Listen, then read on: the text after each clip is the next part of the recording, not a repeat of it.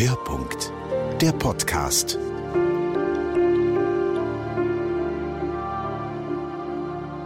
Also Kotoroti, das ist ein Essen aus äh, Sri Lanka. Das ist eigentlich eine Resteverwertung und Kotu heisst verhacken und Roti ist ein Fladenbrot, oder? Es ist eigentlich wie Fried Rice, kann man vergleichen, oder? Fried Rice ist auch eigentlich mit dem Reis von gestern, oder? Wo hart ist. Tut man kurz in der Pfanne anbraten, heiß machen, mit ein bisschen Gemüse, Eier und so, oder? Und so ist eigentlich auch Roti, äh, mit altem Roti, mit Curry, wo kalt ist, vielleicht aus dem Kühlschrank, oder? Wo man dann tut einfach kurz in einer Pfanne, ein bisschen alles zusammen ein bisschen anbraten und dann eben so ein bisschen Gemüse rein tut und Eier und ja, und dann das Verhacken, das gehört, das ist eigentlich etwas Spezielles bei Kotroti, ja, dass man das rhythmisch so verhackt, ist wie ein Lockruf, mit Leuten können essen, oder? Auf der Straße in Sri Lanka, oder? Haben, äh, hört man es eigentlich überall, oder? Kotroti, habe ich das Gefühl, ist eigentlich äh, der Rockstar von Sri Lanka, oder? Das ist äh, eigentlich das Essen, wo auf sich aufmerksam macht. Das ist laut und äh, ich finde, es ist nicht das beste Essen aus Sri Lanka. Wir haben noch viel mehr zu bieten, aber es ist wirklich das Essen, wo einfach die Aufmerksamkeit äh, auf sich holt, ja. Ähm, also ehrlich gesagt, ich bin ich, ich bin eigentlich äh, äh, Schweizer. Nein, ich bin also ich, für mich, oder, ich kann das nicht verstecken. Ich bin aus Sri Lanka, wenn ich in den Spiegel schaue, ich, ich bin braun und mein Mundwerk ist auch tamilisch. Und äh, ja, also ich bin eigentlich tamilische Hardware mit Schweizer Software, sage ich jetzt mal, oder? Go to Roti, Sri Lanka Street Food. Das Kotrot ist vom ersten Tag an ist es rendabel gewesen. Also ich habe jetzt irgendwie ähm, nicht irgendwie müssen schaffen, schaffen, schaffen, weil ich habe wirklich also die die Festivals, die ich gemacht habe am Anfang, sind irgendwie alles alle Quartierfeste von Zürich gewesen. Also irgendwie Stolzen Open Air, Ida Platzfest, Vorstadt Sound, Werdinsel Open Air, Röntgenplatzfest, Emsfest. Das sind auch alles so die Quartierfeste in Zürich, oder? Und die sind alle zu mir gekommen und haben mich gefragt, hey, willst du auch bei, bei uns Kotroti verkaufen?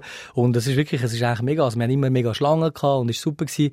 Und äh, eben, es ist, für mich ist so, es ist lässig gewesen, es ist wie, ähm, es ist ein mega schönes Gefühl, oder, wenn man so die Platte vor sich hat oder mit dem Essen, man hakt und so, und macht so das Essen, also man kocht das irgendwie oder macht ein bisschen Musik, ein bisschen Show und so und man hat so eine 20 Meter Schlange vorne dran, oder, wo man muss abschaffen, oder? Und es ist ein mega schönes Gefühl, es, auch, es gibt so ein bisschen, so ein bisschen Adrenalin, oder? Ich bin jetzt nicht, eher der ruhigere Typ, sag ich jetzt mal, oder wenn ich bin, an meinem Kodroti-Stand bin, dann komme ich wie aus mir raus noch auch, oder? Also, ich bin ganz ein anderer Mensch, also sind Leute so zu mir gekommen und gesagt, ich kenne dich gar nicht so, oder? Kodroti aus Sri Lanka, audiovisuelle Kulinarik, Migrationshintergrund. Kotroti machen ist eigentlich, wenn die einzelnen Currys, die Zutaten, wenn die gut sind, oder, dann kann man das eigentlich ganz einfach remixen und muss ein bisschen Show machen, oder? Und ich habe mich mehr, in erster Linie eigentlich mehr aufs, aufs Show machen konzentriert, oder? Also wie ich das verkaufe und nicht wie ich die Zutaten koche. Und, ähm, und dann habe ich wirklich ein paar Jahre lang eigentlich nur Kotroti gemacht und, ähm, und vorne ein bisschen audiovisuelle Kulinarik gemacht und ein bisschen mit den Leuten geredet und ich habe hinten echt die Leute gehabt, die mich supportet haben mit diesen feinen Currys, oder? Ja, und dann irgendwann habe ich wie gemerkt, jetzt kann ich nicht immer einfach nur das äh, remixen, oder? Habe ich dann wie angefangen selber die Rezepte anfangen nachkochen und äh, Leute gefragt und dann die Zutaten jetzt äh, ja selber gelernt, oder? Und jetzt kann ich schon sagen, oder ich kann jetzt schon von A bis Z das Kotroti machen, also die einzelnen Currys machen, Chicken Curry, Lamb Curry, Aubergine Curry, was auch immer. Und ähm, ja.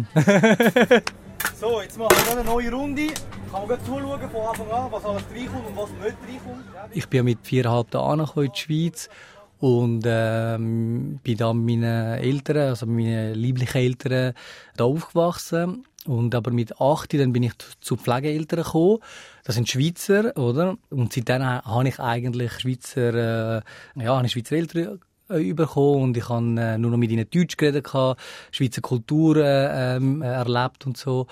Und äh, ja, und dann das Tamilische ist, ist ein bisschen wie so ein bisschen äh, in den Hintergrund oder vergessen gegangen, oder? Aber ich habe irgendwie trotzdem eben die Verbindung gehabt, durch meine Eltern, die immer noch mit mir Kontakt gehabt haben, oder? Aber eben, ich bin nur noch eigentlich, äh, mit Schweizer Freunden gewesen, Schweizer Eltern und dann eigentlich das Tamilische eigentlich völlig vergessen.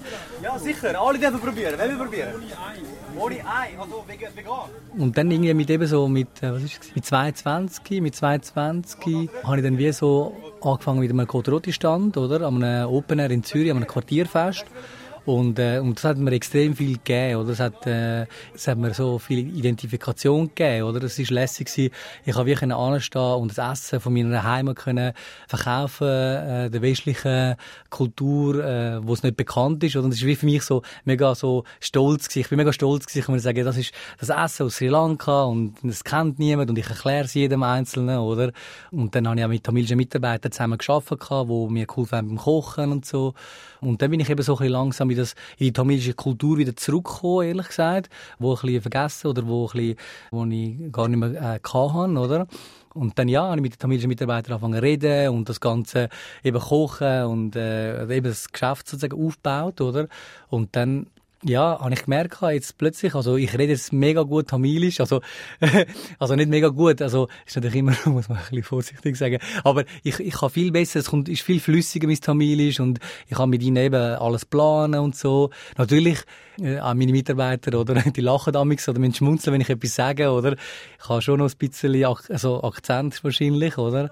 Aber ja, es ist früher nie so gut gewesen, mit Tamilisch, ja. So, wer will probieren? Go to Roti, Sri Lanka Street Food. So, da, einmal Kotu. Wer will probieren? Als ich geboren bin, ist mein Vater ausgewandert in die Schweiz. Und dann, als ich zwei war, bin, ist meine Mutter in die Schweiz ausgewandert. Und ich bin eigentlich mit meiner Familie in Sri Lanka geblieben. Und dann mit viereinhalb bin ich dann allein eigentlich in die Schweiz gekommen. Also am Flughafen haben mich dann nachher jemandem gegeben, der in die Schweiz geht. Und ich bin dann, wie sagen, ja, mit einer unbekannten Person sozusagen eigentlich in die Schweiz gekommen, ja. Und ich habe meinen Vater eigentlich nie gesehen bis dahin. Also bis ich in die Schweiz gekommen bin, ja.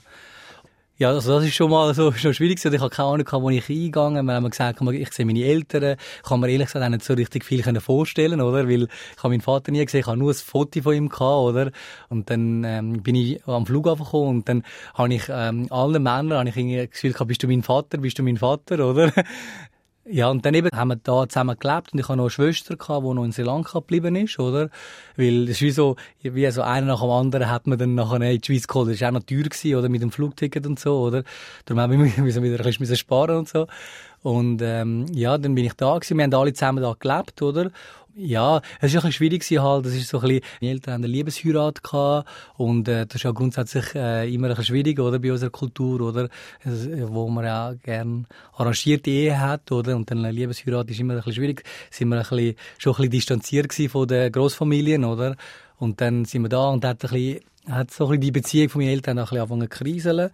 Und dann äh, hat meine Mutter wieder zurückgehen zu meiner Schwester und ähm, ja, mein Vater hat auch da weiterhin viel geschafft als Koch. Und eben wie halt sozusagen viele, sozusagen die erste Generation Tamilen, wo halt wie, also meistens kommen immer so sagen, die Männer zuerst und holen nachher die Familie nach, oder? Und dann ist halt so viel so gewesen, dass, dass halt da so ähm, äh, ganz viele Männer eigentlich allein sind, so Männer-WGs und so, oder? Und dann haben die halt viel getrunken miteinander, viel geschafft und viel getrunken auch und so, oder?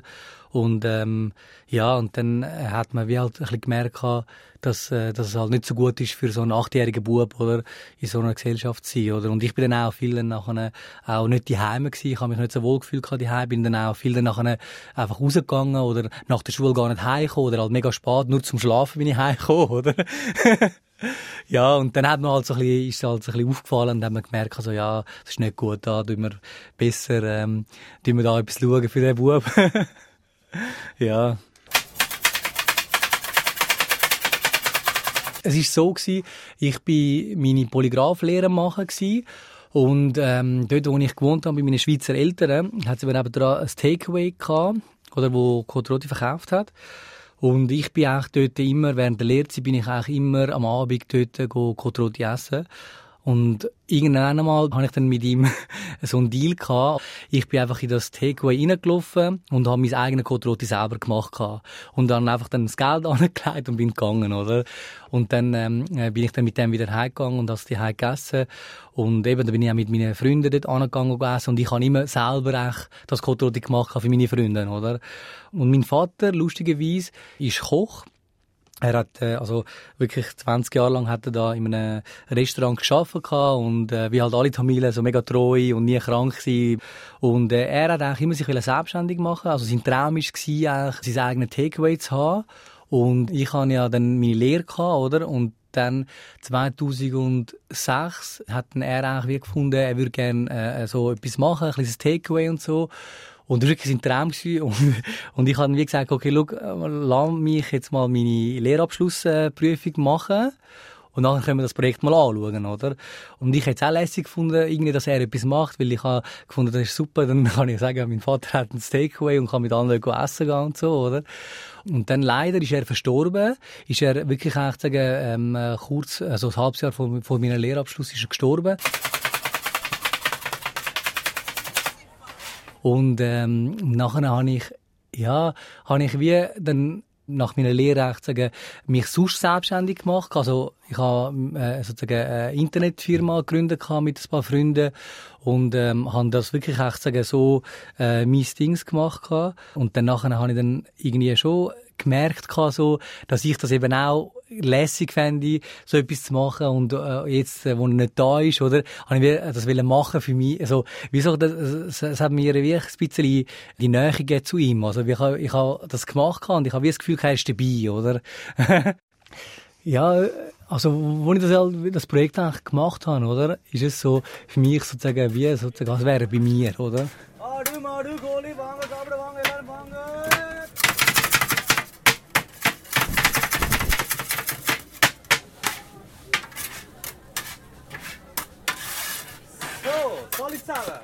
Ich bin einer, der einfach mal anfängt. Ich gründe einfach eine Firma, mache ein Logo, mache mir eine Webseite, weil das habe ich ja gelernt, oder? Und äh, ja, und dann fange ich mal an. Ich habe keine Ahnung von dem. Und dann nachher äh, verkaufe ich es erst mal den Leuten, oder? Und dann, wenn ich jemanden habe, wo das mir dann abkauft, oder, dann, dann habe ich auch ein gewisses Budget und dann fange ich mich mit dem auseinandersetzen und dann tue ich das nachher dann, nachher dann auch effektiv machen. Und ich schaue, wo ich mir die Hilfe kann holen kann, um das nachher genau dann nachher so professionell können umzusetzen, oder? Und das ist wirklich bei der Filmerei, ich habe die Filmerei angefangen, ich habe keine Filmschule gemacht, ich habe einfach mir eine Kamera gekauft und angefangen Film machen und dann mir Kunden gesucht und dann eine Webseite, Portfolio aufgebaut und so und jetzt haben wir eben grosse Kunden und ich habe von dem gut leben, oder? Ich habe zwei Kinder oder verheiratet und so und ich kann mit dem auch gut leben. Aber eben das Geld ist jetzt für mich nie die Motivation gewesen.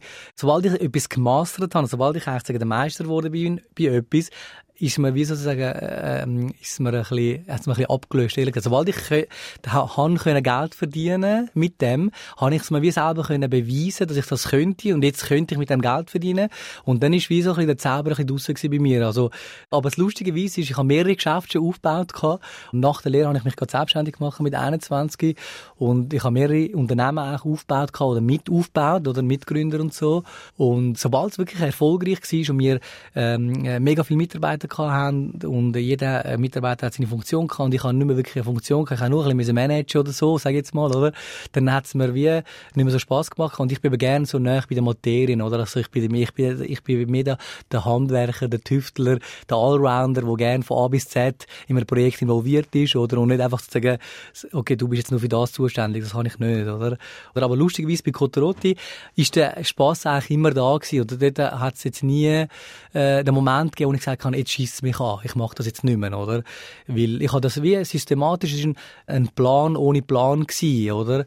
Also 2014 die erste Street Food Festival und das ist ähm, für mich eine Chance gewesen, um wie nochmal können wachsen, oder? Ich habe dann, das ist, ist mir extrem entgegengekommen, weil dann habe ich gerade können sagen, okay, ah, das ist super, der Boom, den, den nutze ich jetzt gerade, um jetzt können expandieren und dann habe ich dann ähm, einen Mitarbeiter angestellt und ähm, einen Foodtruck gekauft und dann habe ich wie, sagen, wie können die Wellen reiten, oder?